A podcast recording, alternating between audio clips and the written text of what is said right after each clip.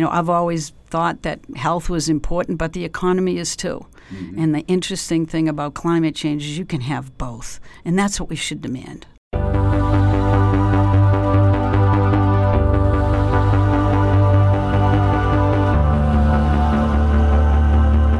Welcome to Environmental Insights, a new podcast from the Harvard Environmental Economics Program. I'm your host, Rob Stavins, a professor here at the Harvard Kennedy School and director of the Harvard Environmental Economics Program. Today, we're really very fortunate to have with us Gina McCarthy, who served in the Obama administration as the 13th administrator of the U.S. Environmental Protection Agency from 2013 to 2017 and is now a professor of the practice of public health at the Harvard T.H. Chan School of Public Health, where she is the founding director of the school's Center for Climate, Health, and the Global Environment. Welcome, Gina. It's great to be here, Rob. Before we talk about your extensive experience working on climate change and, for that matter, many other environmental problems at EPA and your current work at the Harvard School of Public Health, let's go back to how you came to be where you've been and where you where you are. and when I say go back, I mean I'd like to start by going way back. So where did you grow up? Uh, I grew up um, just south of Boston. My family uh, is originally from Dorchester. So when I was a young kid, we moved out um, uh, to Canton, Massachusetts, which is a few miles south of that. And then primary school was where? Uh, St. John's Elementary School in Canton, Massachusetts. High school was Fontbonne Academy in Milton. Then I went to UMass Boston. And how did you like UMass Boston? I loved it. What did you it, study there? I my uh, undergraduate degree was in cultural anthropology, and you know the reason for that is I I don't think I was, in fact I know I was not the most serious student in high school. Uh, St. John's elementary school was so tough, it taught me just about everything you needed to know. so I sort of skirted by in, in high school. And uh, my dad was a school teacher for 40 years, so we really didn't have the money to go to a fancy school. Mm-hmm. And not many people have had the choices then that they right. have now for schools. So I, I picked UMass Boston, and I have never regretted it. It was the best education for me. I picked anthropology because I've, I'd never taken it before. Uh, so if I didn't like school before, I thought this was a good opening for me, and I loved it. Um, it was just, it was just a wonderful experience for me to sort of as a people person to mm-hmm. understand differences mm-hmm. of opinion. It was really a cultural eye opener for me that has always been hugely beneficial. Now, did you go directly from there to graduate school at Tufts, or did some other things intervene? No, uh, yeah, probably intervening was going skiing and doing other things for a couple of years. But no, I went and I and I can I actually continued uh, part time doing work like switchboard at Children's Hospital, mm-hmm. lifeguarding. Um, I mean, you name it, uh, waitressing for a while, and it, so it was a, it was a hiatus of about maybe one and a half, two years when I started to realize that I had to get serious again and think about what I actually wanted to do. But then you turned to environment for the first time, at least in terms of academia at Tufts. How did that come about? Well, I, am not sure it was environment. Uh-huh. you know, I went to, to Tufts in two different programs. It, one of them was called Urban Environmental Policy, and the other was the uh, environmental health engineering program. And really, it was the environmental health engineering program that originally got me interested in this because it really looked at, at how you look at environment as a fundamental health issue. Mm-hmm. And so it really got me started looking at things like community health centers at that time, in terms of frontline delivery, uh, how community health workers could could promote public health in a, a more population based effort, and I thought it was fascinating. And and honestly, since then, I've always looked at my career, even though every agency I've worked for says environment in it, mm-hmm. it really is essentially a public health agency trying to deliver, you know, clean air and clean water. It was it never viewed to me as being any different and that, public that pers- health and environment. That perspective is certainly reflected a lot in your later work, all it the way up to EPA. Uh, but before you got to mm-hmm. EPA, you served in a number of administrations, both yeah. in Connecticut and Massachusetts. Yeah. So how, how did that come about? Well, I, uh, I actually started working at a local board of health. I started working community Mm-hmm. health centers. Then I shifted to local board of health because everybody walking into those health centers were really struggling with poor nutrition because they didn't have healthy food, Mm-hmm. lead paint poisoning. I mean, everything that I suspected were the challenges of these poorer communities, these Right. minority communities, were, were really environmentally related. And so I started at the Board of Health in Canton, and I started doing things there that were implementing the mo- the recent um, EPA and and and U.S. Uh, laws on environment, and I got pretty aggressive um, on implementing those, not in terms of the outcome, but in terms of engaging the community in these issues. So I ended up representing boards of health on a on a committee um, uh, at the state level, and I ended up doing a lot of work there. And I eventually got hired to staff, and, and the rest is sort of history. It it ended up being that I was appointed first by Governor Dukakis during his second term here in Massachusetts. And I ended up uh, uh, serving Governor Romney for the first for his first couple of years before the opening in Connecticut for the secretary position opened up the commissioner level position. And then from that commissioner uh, position in Connecticut, you went directly to the Obama administration, to the Office of Air and Radiation as assistant administrator there. Is that right? I did. Um, fortunately, during the time at, at- in Connecticut, we moved forward with the Regional Greenhouse Gas Initiative, and I was part of the board to initiate that and help to design it and get it moving. And I met Lisa Jackson, and Lisa Jackson ended up being the appointee uh, for President Obama as administrator of US EPA. And she, you know, and she called me, and and we exchanged ideas, and she asked if I wanted to go to EPA, and I said no. I was kind of having a lot of fun in Connecticut. And then Right. she said again, Well, what if you got to do air and climate? I said, mm-hmm. Bing, bing, bing, bing, bing. Yeah, I'll do that. and, for that's how it happened. And for many years, I think going back to the 1970 Clean Air Act itself, the Office of Air and Radiation has been the premier office. That's the one which is, I think, generally been viewed within EPA as the most critical. Well, it's the it's the one that's most active because, frankly, it's the one that has the best law. Mm-hmm. you know, it, it really gives the, because air is is is not confined to any political boundaries. It seems it's seen as being a vital federal role to ensure that that states play fairly and that uh, communities are protected across the United States as best we can in an equal way.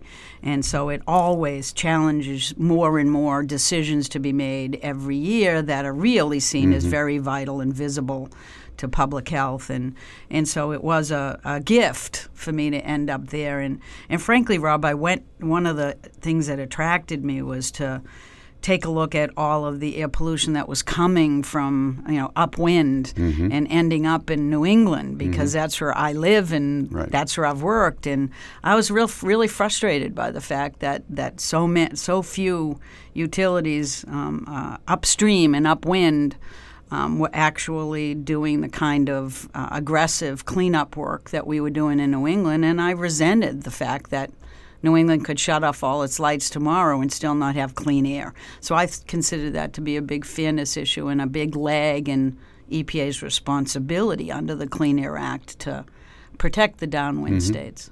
Now, now, as I recall, although you had already been confirmed by the U.S. Senate for the assistant administrator position, when you were nominated by President Obama to be the administrator of EPA, um, it was a rather contentious experience in the U.S. Senate. So, why was that? Um, I must have done a hell of a job as assistant administrator, huh? Uh, you know, it, it really was at that point in time. I think just a. Uh, uh, opportunity to slow down the ability of the agency to function at full steam.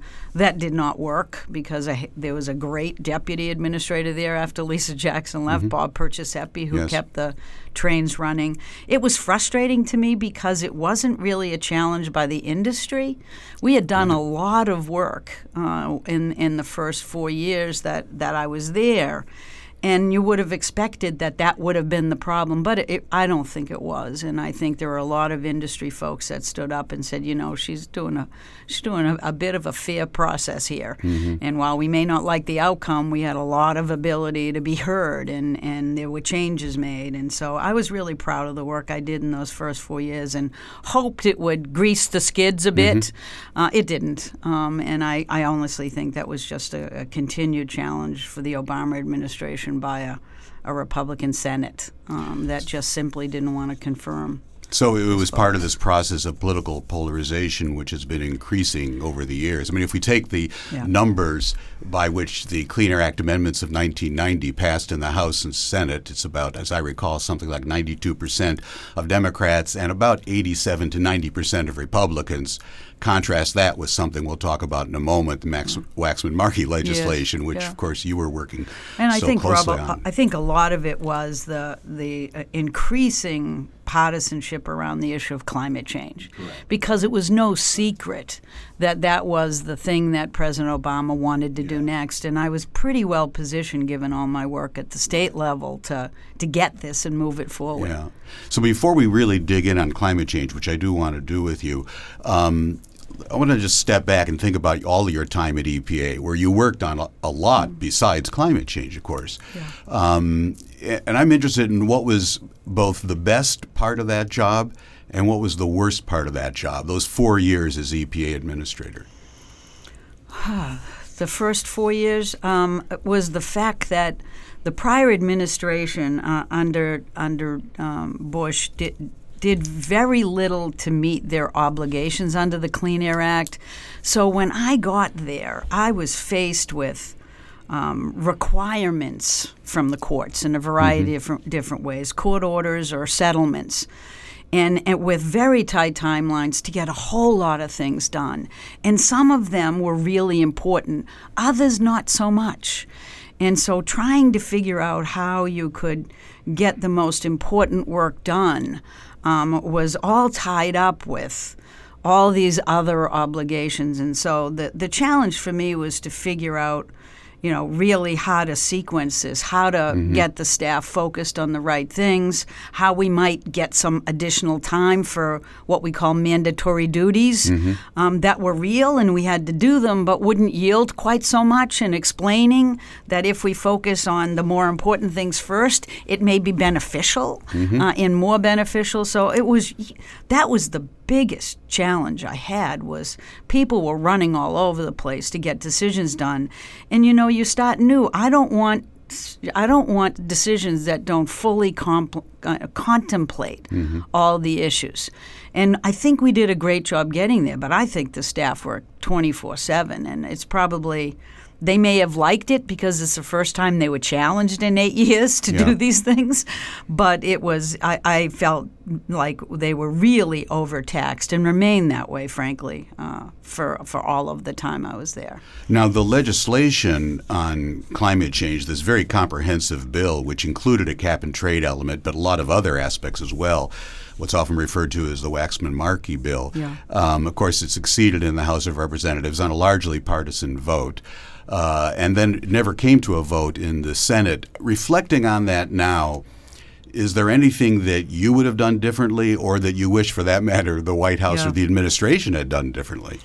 Well, Rob, it, you know, I, I, I, think President Obama really banked on the the uh, you know Waxman-Markey bill proceeding and becoming law.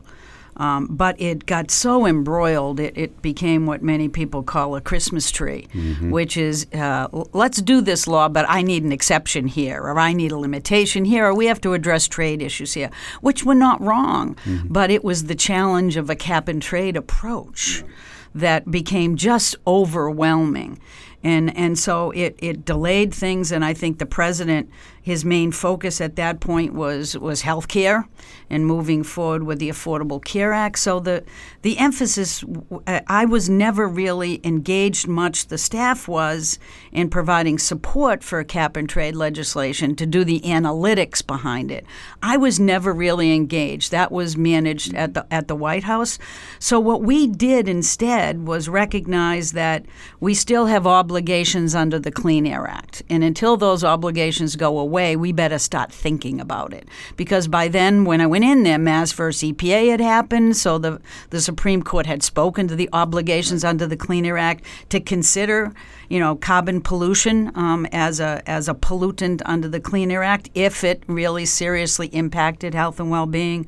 So instead of focusing on what was going on on the Hill, we did our own work to get commu- to get various constituencies together. We did stakeholder processes, which very much were robust. We did it with industry, environmental groups, with government entities, with local communities, trying to figure out what the range of alternatives were to meet our responsibility. In uh, obviously the event that the cap and trade program mm-hmm. wouldn't move forward, and these obligations would still be on us. So I think we made good use of that time, and we really challenged folks to step up and think about if this doesn't happen, what's the best thing to do under our laws? Mm-hmm. How do we get at this? And so it was, I think, a very engaging and public and transparent process that that helped to um, allow us to move more expeditiously over time right. in, in addressing some of these broader challenges using the Clean Air Act. Now, you, you mentioned the Supreme Court decision, mm. um, the response to which was the endangerment finding. Yes. Um, while you were at assistant administrator, I assume, yes. of air yep. and radiation. Can you say something about that endangerment finding? Because one thing that's striking to me is that it really reflects very strongly in its substance where you started us off on in terms of your interest in public health. Yeah, it so, does. Um, and uh, you know the endangerment finding. It, it, remember when I when I talked about the decision by the Supreme Court, I said when when there's a real impact on health and well-being, mm-hmm. that's when EPA is obligated to act. And the way in which the EPA moved forward was a sector-based approach.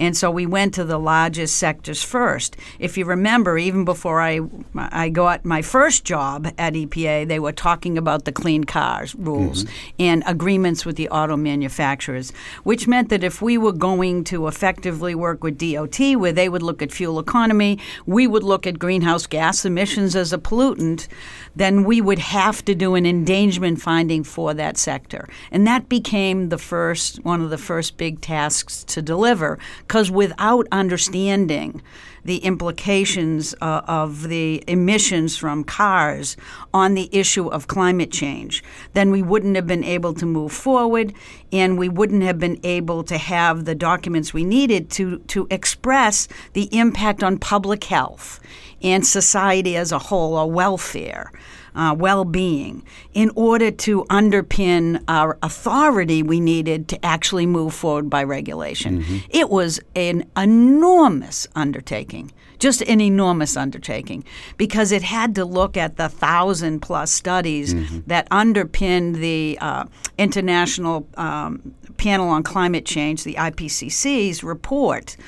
And then in the middle of all that, what, what they did actually was take each study and try to summarize it in a, a condensed way to to develop the endangerment finding. We had great scientists working on this, but they had to contact every author to make sure that what they summarized was accurate right. and get them to sign off. And then in the middle of that was ClimateGate. Do you remember yes, that, Rob? Course, yep. Which was the craziness of, of leaked emails that looked like, or were made to look like scientists were somehow stacking the deck in right. terms of their outcome because of what they wanted it to be, which turned out to be completely false. So they went back and removed all of those studies from consideration uh-huh. and relooked at it again. It ended up being just a massive document that, that continued to be updated every time a new sector was looked at we took that and we updated it and we look and so it's a wealth of science information that has not been challenged effectively. Yeah, that's what's striking is that although the current administration has sought and in some cases succeeded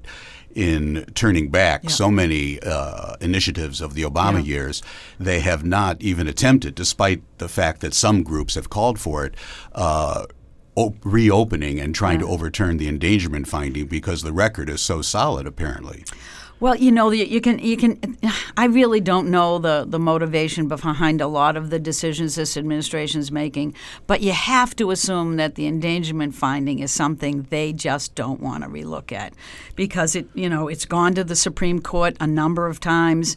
It's it's very well done. It's substantive, and frankly, I think they read the tea leaves that attacking the climate science now is not exactly where people want to be. Right. They're worried about it. They know Right. that things are changing, and and it's more what do you do about it? That's the better discussion for people to have, and I think they know that. Now, when the uh, Waxman Markey legislation didn't go forward in the Senate, then eventually the administration, including EPA, of course, came up with uh, what's uh, generally known as the Clean Power Plan Yes. as a regulatory approach instead. That now has been overturned by the current administration with what they call the Affordable Clean Energy Rule. Have Have you taken a look at the Affordable Clean Energy Rule? Yeah, So yeah. t- tell us your reaction to that, please. Well, I think it's it's hard to explain all this, Robin. Maybe you can help me with it, but you know the the uh, the Clean Power Plan was was really f- a focus on reducing greenhouse gases from the power sector, and we realized that th- in doing that that you know power isn't about an individual facility; it's about a system. Right. It's about regions. It's about interconnected systems, and we felt pretty strongly that if you were going to design a strategy around this, you had to look at that interconnected system, which thankfully gave huge opportunities to look outside the the individual facility and to look at setting a standard that really recognized that states and regions can do something much more creative than looking at within the fence line changes. And that was different than than the, this part of the statute had done things before, but it's part of the statute that's hardly ever been tested. So in so we designed a system that really re- allowed ultimate flexibility for the states to either do it on their, you know, regulate their utilities on their own, look at regulating them regionally, look at joining a national system, and we were, we were learning that from the acid rain program and how well and effective that was to actually make sure that the reductions were coming in the least expensive way. So it kept, you know, prices low, and in fact, in the later years would have reduced them, and it would achieve like 32% reduction uh, off of 20, 2005 baseline by 2030, which was pretty big at that time. So, what the administration did was instead of taking that approach, they decided to, to design this affordable clean energy rule as, as a, a- a thinking that, you that each utility and each uh, unit would need to look at itself separately and within not fence line, recognize it was all within the fence line, which means that it was way more expensive Mm-hmm. for, for units of reduction. And in fact, over the by 2030, it would have gotten, at the most, they thought one and a half percent beyond base baseline. But we, when we looked at it and looked at what it essentially would do, it would have really done nothing, uh, but provide an opportunity to do nothing for a really long time. And also so- at, at relatively high cost because whereas the clean clean power plan was potentially cost effective because it facilitated indeed in the final form it really encouraged cap and trade systems for the states or even interstate. That's essentially prevented by within the fence line approach. That's correct. And what the original proposal for the Affordable Clean Energy uh, Act uh, uh, rule uh, did was also sort of try to encapsulate changes to what we call new source review, which is a permitting program that looks to make sure that as utilities expand, they don't continue to contribute more and more uh, emissions. And if you look at both of those changes, the, the Act itself and New Source Review, which in the end they have separated out, you will see that it really opens the door for utilities under the guise of, of complying with this rule mm-hmm. to increase their efficiency, wouldn't any longer be capped in terms of their level of emissions. It was basically a two pot giveaway to mm-hmm. industry to actually pollute more and to provide no opportunity, significant opportunity for greenhouse gas reductions. So it was disturbing in many ways. And I mm-hmm. know you, as an economist, would have noted the awkwardness of the cost benefit analysis Yes, that tried to stretch to say it was somehow cost effective, but absolutely couldn't. It couldn't. Yes. And uh, and uh, it, it was it was discouraging to say the least to see that in the Clean Power Plan cost benefit analysis they embraced indirect costs to try to make it look less expensive, but in the mercury and air toxic standard they decided you weren't allowed to do that, and they had already done that before. So it's the inconsistency to stretch for an outcome is really. Uh, what I think most disturbs me is that you got to play by the rules. There are rules. Yeah. Yeah. Now, at the same time that you were very focused on the domestic aspects of climate change policy, the Obama administration, of course, was very engaged. Think of Todd Stern, you know, over Yeah. in his position, Yeah. of the people at the State Department in in his office. Uh, and others in the administration, including yourself, engaged in the international negotiations under the United Nations Framework Convention on Climate Change that eventually led to the Paris Climate Agreement. Now, which, of course, the Mr. Trump, the President Trump, has said that he will withdraw from November 2020, the soonest that could actually happen. Wh- What's your assessment personally of the Paris Climate Agreement? I mean, p- some people see it as a half full glass of water or more. Some see it as a half empty glass of water or less. What's your assessment? Well, you know, first, Rob, I, I think it, the President Obama's strategy when I went in was well articulated in his climate action plan. Because the whole reason to spend so much time looking at the Clean Power Plan, looking at another round of reductions in cars, looking at reductions in trucks, the biggest sectors where greenhouse gas emissions are are uh, are available to be reduced cost effectively.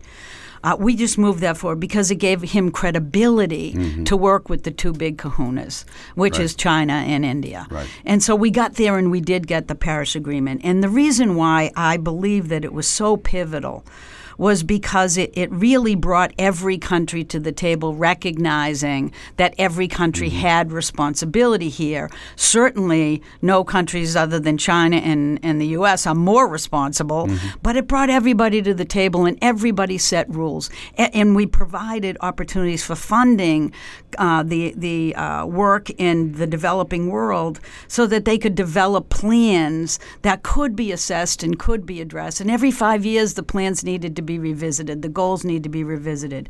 So out of the gate, it was a wonderful accomplishment. But but the the trick is that it's got to be continued, um, and there's got to be U.S. leadership in order to really continue to make it real. And with that missing, um, I don't think anybody uh, could really argue that there's there's a there's great progress being made uh, uh, on the Paris Agreement and those commitments.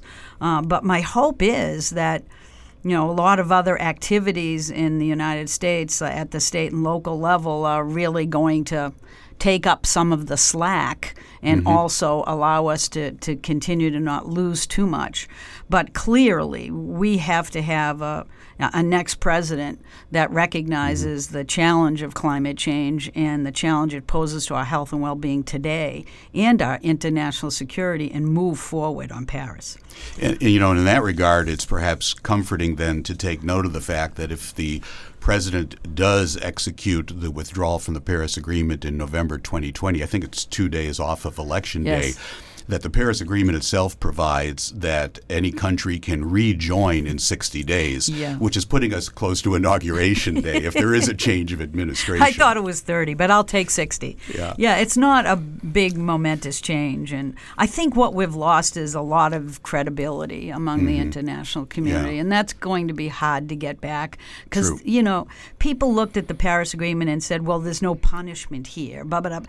Th- th- those are people who aren't familiar with international agreements. Because it's not that's not what it's about. That's correct. It's I about agree. saving face. It's about Yeah. providing resources. It really was a joyous occasion.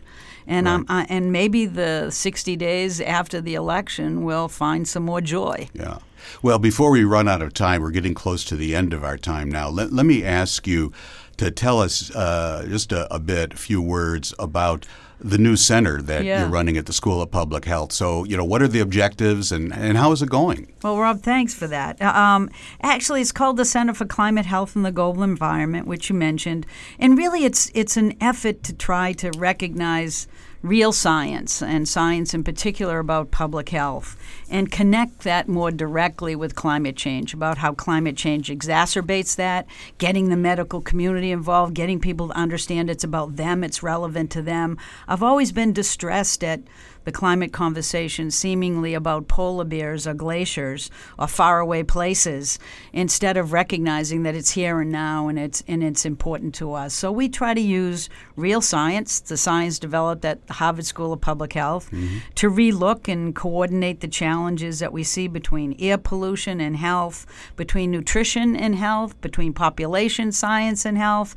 I mean, all of these things go together systemically, and it provides us an opportunity not just make climate change personal and actionable, get people awake, but to really focus on solutions available, Rob. We we need to broaden the, the work, the engagement around climate. We need to talk about how good the answers are on climate and how much better the world would be if we think about aggressively moving and it's better for us, it's better for our health, it's better for our kids' future. And so I want to focus on the positive. I want to keep hope alive when, when and get people's head out of DC and into their own communities, their schools. Do what's right for our kids. You know, thousands of them are stepping up, and I want millions of people to recognize that. Uh, my favorite sign at the youth climate strike was uh, if you won't act like adults, we will. And I just want people to act like adults. You know, this really takes us full circle because we can note now how appropriate it is, given where you started from in terms of your interest in public mm-hmm. health and environmental health, and then leading into environmental policy, that although we try to get you over here to the Harvard mm-hmm. Kennedy School as frequently as possible, as do other parts of Harvard, your primary appointment, quite appropriately, is in mm-hmm. the School of Public Health. Yeah. I, I it, you're right. I came back from where I started from. Hopefully, that's a sign of consistency as opposed to being boring. Um, but but it, it matters. I, you know, I've worked for so long trying to get people to first understand the challenge and the need to act on it. And secondly, to design really good solutions that do more than one thing. You know, I've always thought that health was important, but the economy is too. Mm-hmm. And the interesting thing about climate change is you can have both. And that's what we should demand. Yes. Well, listen, thank you very much, Gina, for taking time to join us today.